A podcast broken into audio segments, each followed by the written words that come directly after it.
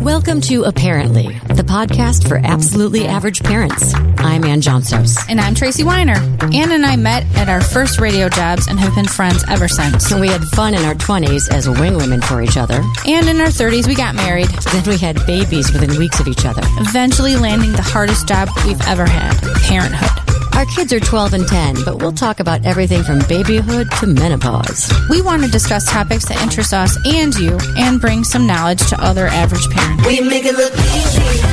We make it look good. Yeah, we're average, not experts. So we'll talk about the topics with people who know what they're doing. Yeah, we'll get the experts, and I'm sure to embarrass myself along the way. Yeah, after the first season, I'm pretty sure we already have. so, welcome to Apparently. We make it look easy. We make it look good.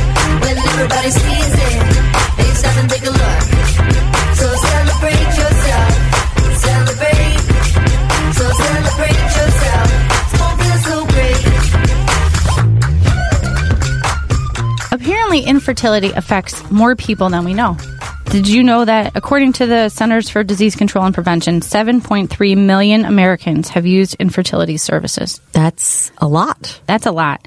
And I think infertility is often a misunderstood condition and one that maybe we need to talk about and discuss. Yeah, because by talking openly and honestly, um, maybe we can provide couples the opportunity to share with their family and friends. Um, you know, we want to provide support uh, as people struggle. Correct. And it's even more poignant this week because it is National Infertility Week. So it's just giving a, a platform for us to discuss. Um, you know, we have two kids, you have two kids. Um, but I have had friends who suffered from infertility, and I have seen firsthand it is a tremendous stressor and burden, both with your partner, but then in your family. Um, and it's an uncomfortable topic. I, I think, and maybe by talking about it more openly, maybe it wouldn't be so squishy and Right. uncomfortable or stressful. Yes. Um, it's stressful both for the couple and for family, the surrounding loved ones and friends, because I'll be honest, I don't always know what to say or do or to comfort our loved ones about it. Um, and it's not like I haven't cared about their situation. I just don't know how to to support them properly and how to um, the right things to say or do. Right. in Because those I think so often we say the wrong things, right? yeah, or we don't say anything at all, which comes off as like callous, like we don't care. But it's really because I, I don't know what to say. so I don't want to sound like a dummy. So I did not have infertility challenges, but I've had plenty of friends that did. And as we got older, um, you know, you and I both had kids around the same time. It was really difficult to manage some of these relationships because, as someone who didn't struggle, I felt really bad for those that did.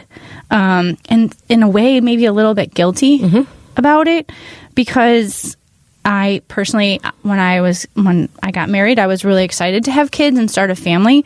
And you know, not everyone gets married and has kids, but that was our goal, and we wanted to to raise a family. So um, we didn't have that stress stressful start to our marriage. Sure.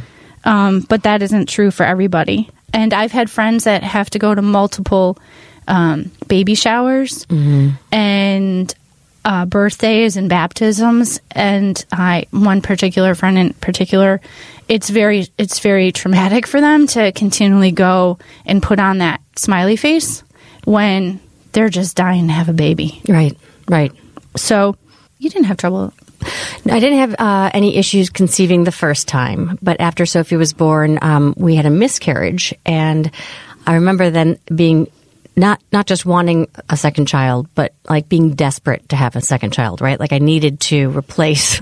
Not that I can you can replace anything, but um, and I do remember like so you were talking about the you know, uh, constant reminders, right? Um, everywhere I looked, I saw pregnant people, and Yeah. you were one of them because you were pregnant with Ethan, and Sarah was one of them. She was pregnant well, with her firstborn. Uh, Sarah's your sister. Um, my sister was one of them. Like you know, every like seriously, everywhere I looked, Right. and I kept feeling like there was something missing from me or that it was my fault. And also, like, just for the record, when you're trying and trying and trying, it is not romantic. No. No, that's No. not. Yeah, no. So that was like there. There was a real stress. Um, just try, you know, like making it clinical in in a way. And so, Luckily, we were able to, you know, get our second one. But um, Did you know that I had a miscarriage? you did? I did before before Kate. I didn't. Yeah, I don't think I knew. I was in Denver. Ah, I did.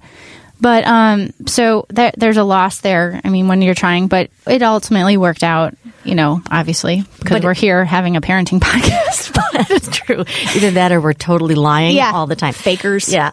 Um, you know, but it's interesting too though, when you ha- when you have a pregnancy after a miscarriage, I I found that I was fearful all the time because I was waiting for another miscarriage. oh, okay. So did you? I don't remember. I don't remember that. Okay. I mean, I'm sure I did, um, but it ultimately was a successful birth. Obviously, Yeah. just turned 13. She, she's a teenager. So, um, but I do know that it, I just just from talking with my one friend in particular, um, I didn't think about it when you want to include your your your friends at these joyous things, like Right. bring asking them to come to the birthday party or the baptism or baby shower.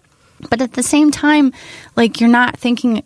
It's not like you shouldn't not invite them, but at the same time, I, I I heard it out of her mouth, and it made me think, oh, Right. gosh, I didn't I didn't think about it like Yeah. that. Oops. And so I thought, well, hey, let's bring in somebody to talk about it because it is an awareness week with National Infertility Week. We're bringing in Rebecca Flick. She is the Vice President of Communications and Programs for Resolve, which is the National Infertility Association, to come on and talk to us about this important week. Thanks for joining us, Rebecca. Thank you both for having me. So, could you tell us a little bit about your organization, Resolve, and how it got started? Sure. So Resolve was founded in 1974 um, by a woman who, a nurse who was experiencing her own infertility. Her name is Barbara Eck, and she founded the first support group around her kitchen table. And she saw the need for support. Um, and to give you some context, this was before even the very first IVF baby was born in the U.S. So she was gathering um, uh, women who were going through infertility uh, around her kitchen table and started support groups. And um, in 2005, the organization moved from uh, its founding state in Massachusetts to outside the Washington, D.C. area so we could focus more on um, policies that impact people with infertility. And we've uh, continued to carry the mission that we were founded on for support and awareness and advocacy.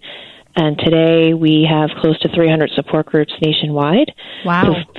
Face to face, peer to peer support is not dead, even though the internet would like you to think it is.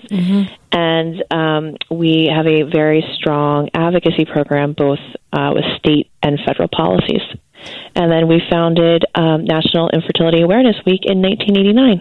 So, what's the goal of the National Infertility uh, Awareness Week? Is it just is it to destigmatize? Is it to uh, gain more funds? Is it what are you hoping to achieve? As the organization uh, that founded this, we create the platform for the community to um, take the movement public. And we believe that when there is public awareness around a disease like infertility um, or other family building challenges, um, that you remove stigma. And when you remove stigma around something that's so complicated and people don't understand, like you were just talking about, uh, you're also going to remove barriers. And there are a lot of barriers that people who struggle to build a family face when it comes to all of the options um, that there are in today's amazing medical world. Uh, but there are a lot of barriers. There's a lot of religious barriers. So we kind of use this week um, and and every day of the year to help uh, educate the public and reduce the stigma around infertility. Sure. Medically speaking, what does infertility mean? Like Anne and I just talked about our own miscarriages. Um, Is it is it multiple miscarriages? Is it um, just not even? You know, what is infertility technically speaking? Sure. So the medical diagnosis uh, is the uh, inability to achieve a pregnancy, um, and if you're under 35, that's within 12 months of trying to conceive, and if you're over 35, the time is reduced to six months. Also, within the definition is if you have more than two uh, concurrent miscarriages, so that there's there were there was no live birth in between the miscarriages. That's also a form of infertility. So miscarriage is definitely part of the discussion. Okay. Oh, that's good to know. And I, I think we're going to talk a little bit about um, some of our friends and their experiences. But but I wanted to ask you too about the extreme cases that we hear about. You know, um, even my my daughters now know about Octomom. I don't know how they found that. I, I blame the Google. Um, but I read one in eight couples, or twelve percent of married women, have trouble getting pregnant or sustaining a pregnancy. Is infertility attributed to the female, or or is it men So you know, we we we put a lot of focus on the female side of the partner because they are going. They're the ones trying to achieve the pregnancy. They're the body that's going to carry the pregnancy, and then ultimately undergo the medical treatments associated with trying to get pregnant. But when you look at the diagnosis, 30% of infertility cases are female related, meaning there's a function issue with either the ovaries, fallopian tubes, uterus, uh, egg quality, um, a number of things. 30% of the time, it's male driven. Um, and then the rest of the cases are unexplained or some impact of, of both male and female So it's more. and unexplained it is just there's there's no everything all the tests have come back everything appears to be healthy and in working order and yet infertility is still there But so it's pretty even. So it's not, you know, because I feel like women feel that it's their fault more than men do. Yes and and they're always the first line of defense so to speak because they're the ones that are at their OBGYN they're the ones that are trying to get pregnant so they're going to talk about it first they're going to um, be looked at first uh, and then if if the all clear is there, you know, on the female side, then they start looking into the male. And, you know, we, we kind of encourage people who are struggling to conceive that, you know, a, a sperm test. I, I will be honest, a sperm test is a lot easier to go through for the men than everything else that the women have to go to go through. So, Amen. Um, definitely bring your partner into the conversation as early as as you can. Okay. Do most couples that have infertility issues seek intervention or help? Is it is it possible to track that? I'm jumping the gun here a little bit, but like if if you're after a year and you are unsuccessful, do do most women go forward and try to look in alternatives? I would say no. Um, I don't. We don't have any hard hard data, but um, our years in this in this space and our close partnership with the medical community, uh, we know very much that uh, it, this is an underutilized um, medical treatment. And a lot of that has to do with um, access to insurance coverage. People automatically rule it out because they don't have insurance coverage for it and there's just not something that they can afford.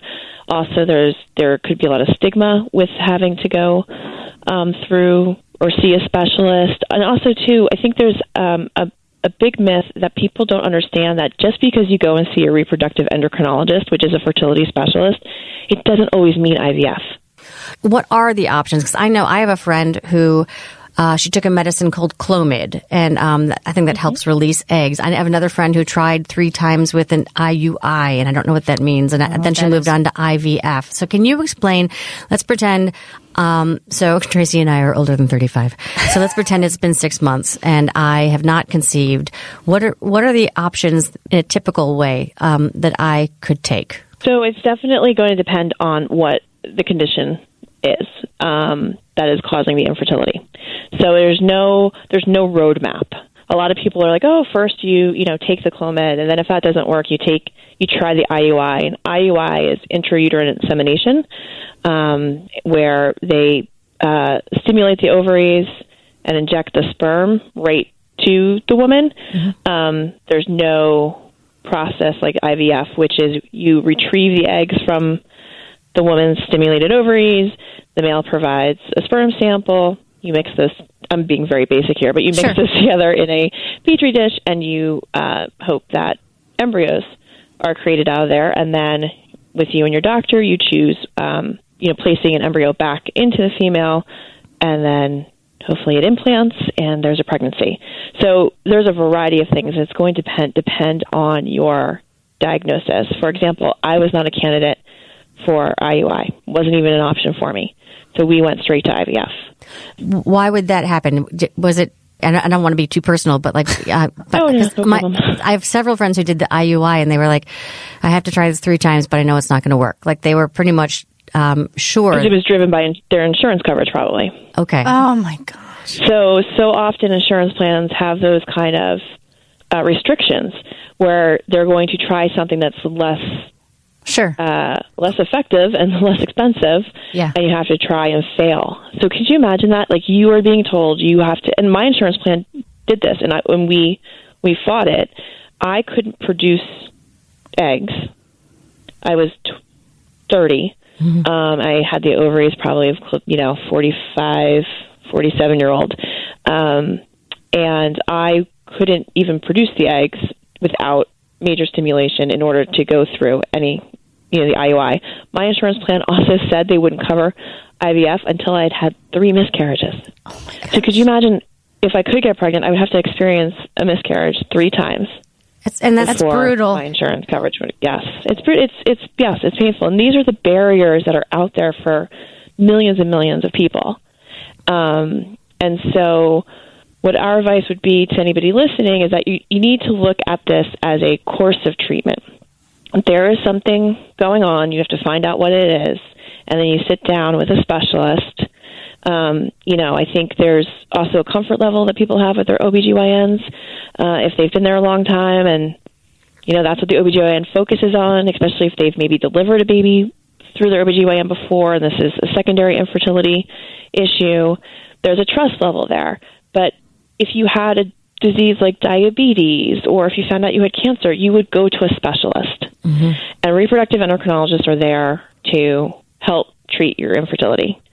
Um, and they can find out what's going on, help you understand it, and then you decide on your course of treatment. Sure. Do states have insurance or coverage mandates to co- help cover the cost? Like, is some states like better than others to live in to be supported like that? I remember one friend going to Colorado. Now, I don't know why she went to Colorado. I mean, I know why she was going to a, a fertility specialist there, and I don't know if it was an insurance thing or if that's who she thought was the best. But that's off topic. but is there is there like insurance when you talk about insurance? Is there a state level that it, it depends on where you live? What your coverage is like? Yes. Yes. Very much so. There are only sorry, I'm scrolling through our website right now because we have all of this information by state on there. Um, there are t- different types of insurance mandates. Some mandate to cover, some mandate to offer. Um, you have the top level of insurance mandates are in states like Illinois and Massachusetts. Um, New York just passed um, through the governor's budget a phenomenal update to their insurance law that will take place in 2020.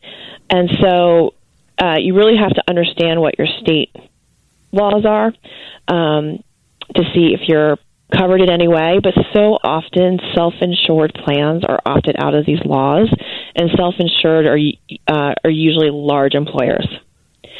So there are a couple ways that you can go about getting insurance coverage for infertility. One is if understand your state mandate and where you fall into that. Another way is to um, go directly to your employer and ask for it. And we have an entire toolkit on resolve.org that walks you through the steps, gives you all the information you need, gives you a letter template, gives you all the stats, talks about how important this coverage is. And we did a study um, about a year ago that showed that people who had insurance coverage through their employer felt valued and felt more connected to that employer than those that don't. Absolutely. So for any employers listening out there, uh, it's it's not a huge expense. It makes a world of difference in someone's life who's going through this because they have that they have that coverage. They have that sense of ease that there are going to be so many barriers in front of them to achieving their resolution and, and getting to the parenthood that they want.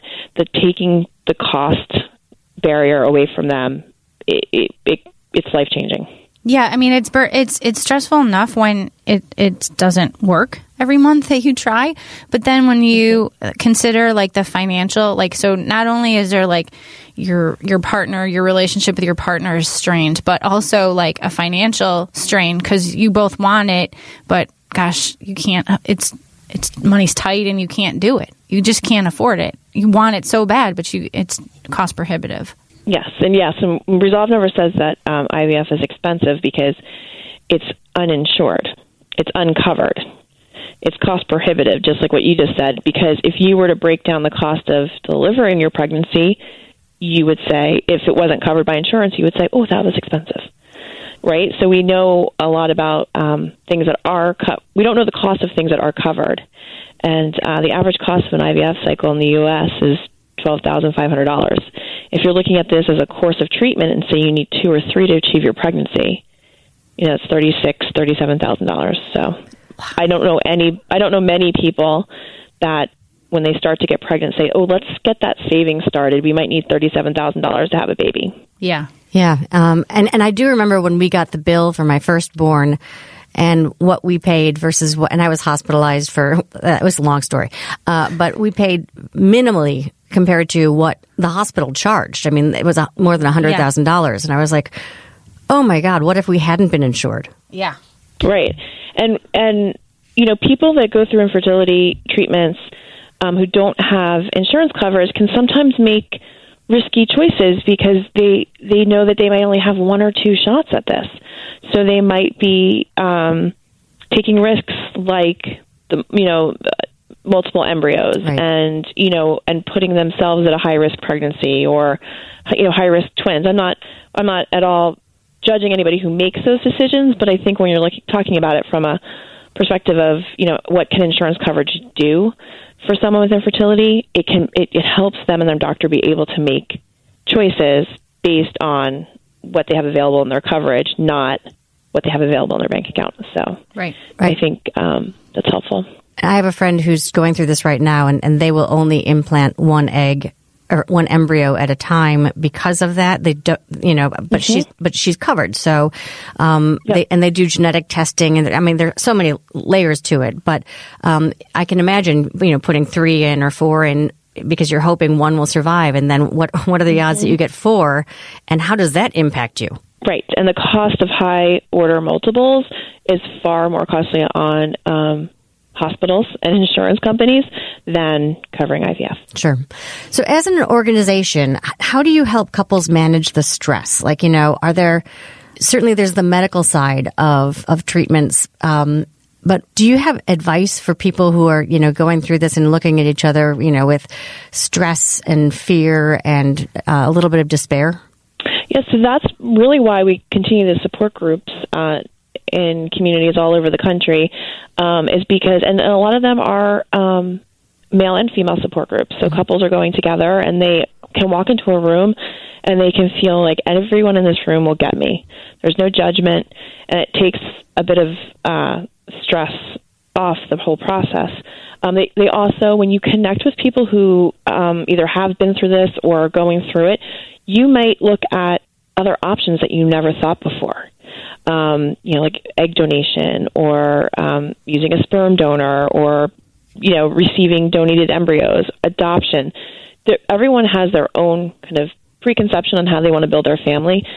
Nobody ever says, you know, as they're growing up, I want to go through IVF to build my family. Right. Um, some people do say I do want to adopt, and that is an amazing process. But when you're faced with infertility and you have all of these options, you might not really truly understand all the options until you meet someone who has been, eh, you know, has made a decision and and built their family in a different way, and, it, and even living child free. Um, we have support groups that have helped people understand that you know none of these options is going to be what's right for them, and they've found strength and empowerment and encouragement from others who live child free, and that can be very freeing to someone who's suffered so much disappointment that they take that step and they say, "I'm going to choose to live child free." Um, and connect with people who also have have made that decision you know that because then you, you have each other to go through it oh when this happened what how did you handle it or whatever Right. And so the face to face connections all across the community are so valuable. Um, we host uh, awareness walks. Um, we have two types of awareness walks. We have uh, signature walks of hope, and they happen in eight cities around the country, and then we have people in their local communities who want to step up and help Resolve and support Resolve's mission, and they host local community DIY walks, we call them. We have 10 happening this weekend. Wow. Um, and th- this is really a, a way for people to create what we say create community around a cause. And um, they connect with people, and then through our advocacy work, we really are empowering people to take charge of their infertility. And so we host a Hill Day on Capitol Hill in Washington, D.C., where people come up and they talk to members of Congress about their personal stories. Uh, we have several bills in Congress right now uh, that will help federal employees gain access to IVF, um, our veterans gain access to IVF. There's a huge problem in the VA system and, and our active military that when someone is injured and the injury causes their infertility and they can no longer serve our country as active duty, they're imme- immediately transferred into the VA system. And the VA system, up until last year, didn't have any coverage for IVF. And that's the only way that many of our servicemen and women can achieve parenthood. So there's a lot of issues, a lot of um, that affects so many different types of people in this country. And we, as an organization that's the patient voice, bring everybody together in a multitude of ways, create community around this cause, and create change. So you talk about support groups um, for the couples going through it. Um, does some of this advocacy um, support the loved ones and friends and family of the people going through it? Because I was reading on your, on the Resolve website about etiquette uh, of things, you know, how to how to help support your friend that's going through it. And I have to be honest, I was reading some of the things not to say, and I was like, oh crap Yeah, because you said them. Yeah. because I said them. Like, relax. It's gonna work. You know, relax. I said relax. That was like the number one thing that said not to say, and I said it. I know I, I said it. Um, don't ask why they're trying IVF. Don't No, don't ask. Don't ask why they aren't trying. why they aren't trying. Yeah, like try to be the doctor for them. And Oh say, God. um, don't complain about your pregnancy. That that contributes to what I was talking about earlier about being uncomfortable. Like because I feel guilty that I I was pregnant, and maybe my friend who I know was struggling with it. It, it's so uncomfortable, I, and I mean well um, to everyone that's going, you know, through it. You just don't know what to say. Uh, don't push adoption. Absolutely. So, are Right, does, the, does the support groups uh, involve like um, on the website uh, how to help the people that are friends with the people going through it? I think that the, support groups do, um, you know, every support group can be a little unique uh, based on the leader. And I know that some support groups invite others to, you know, you know, bring your mom or bring your sister. Or, uh, we like to say, bring your fertile friend, um, so they can learn a little bit of something. But really, the support groups are for the people going through it, and we hope that they're getting tools to have the conversation open and honestly. And I and I and I know that I think people with infertility they don't want to take anybody's joy away. So um, you know, you're talking before about baby showers and birthday parties, and they don't want to take that joy away, but they're going to protect themselves and maybe start saying no and not going to those things. Because if they're open and honest and can share how they're feeling that they don't want to be there that'll take some joy away from you if you're the one celebrating. And i don't think anybody with infertility wants to do that. Um you know it you listen to your friends when they say something like you know if you're in a big friend group and everyone's going to, you know trying to get pregnant at the same time and you know you're the one struggling i said to my friends when it happens for you, can you just tell me first? And then do your big announcement however you want. I just I needed that protection and I had friends that honored that and I had friends that didn't. And but at least I knew I was protecting myself. Sure. Um and you know, the baby shower, I never I didn't like baby showers. I didn't want them even when I achieved pregnancy, you know, because I knew how they made me feel. And so I would say to friends and family who has someone going through this, you know, just just listen to them, ask questions, like you said, don't offer solutions. You're not the doctor, you're not in their shoes. Um, but empathy goes a long way. I was going to ask about that because I I do have a friend going through this, and every time I see her, I want to say, "How are you doing?" But I don't want to pry. It, it's not wrong to say, you know, say, "How are you doing? Can I help?" Is it? No, I mean I think it's like anybody who's struggling with something. Um, you know, if you have a friend going through cancer treatments, you know, always give them. This is how I how I live my life. This is not maybe resolve advice, but I always say, um, "May I do this for you?" can I, you know, bring you a meal on Friday? Um, or can I take you to yoga? So, because if you're asking them what you can do for them, they're going to be paralyzed and and and not really feel comfortable saying what they really need. They just need need you to to make the, take the first step and say, um, "How about we go do this together?" and make it something that doesn't involve your kids if you have children, or um, maybe not centered around.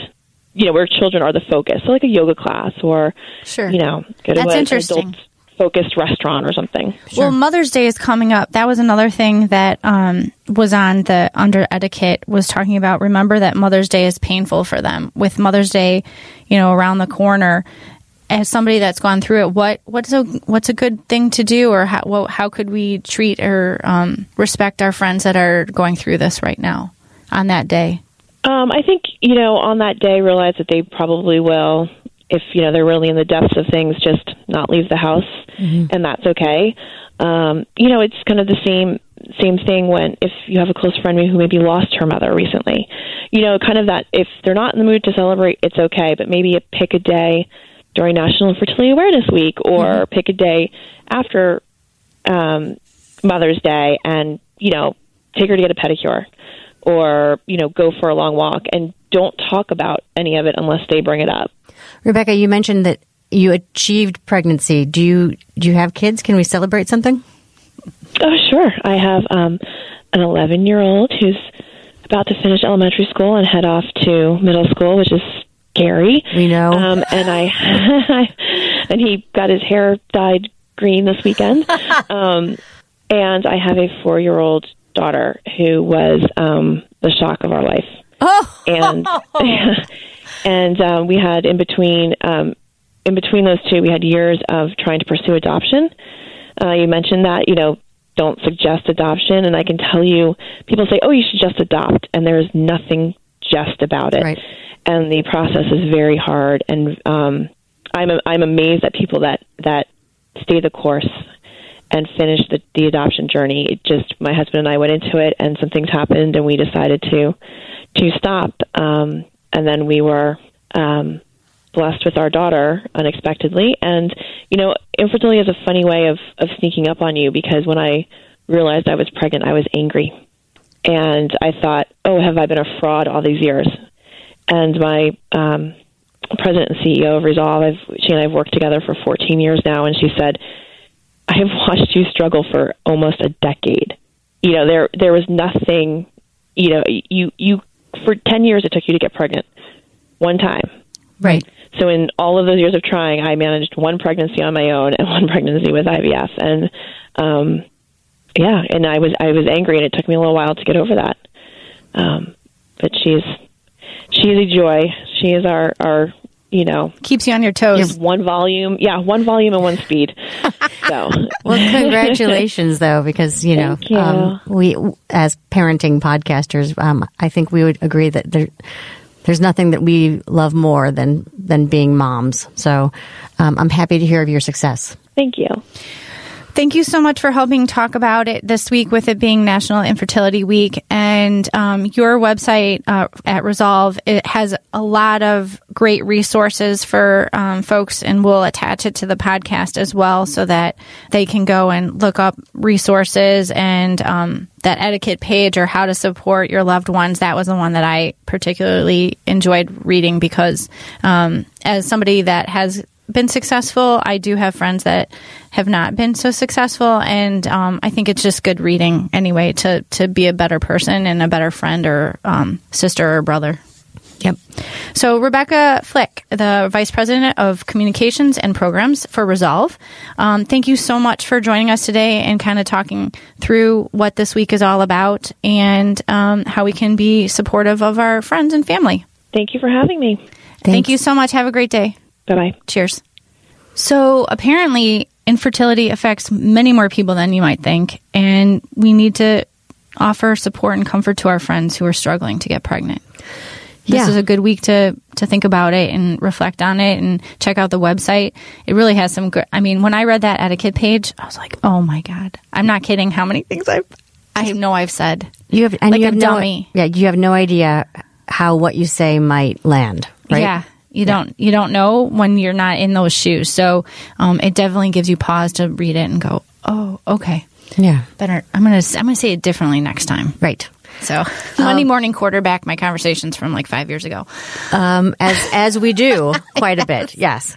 Um, so we'd love to hear from you about this. Does infertility affect you, or um, what would you wish people would know about it? What drives you crazy when you hear it from a friend, or what do you wish they knew about your struggles? Uh, if so, we'd love to hear from you if you'd share with us. You can check out our Facebook page or give us a call at 331 704 0046. Or email us at uhparentlypodcast at gmail.com. This is a WGN Plus podcast. I'm Anne Johnsos. And I'm Tracy Weiner. Thanks for listening to uh-PARENT-ly. We make it look easy. We make it look everybody sees it.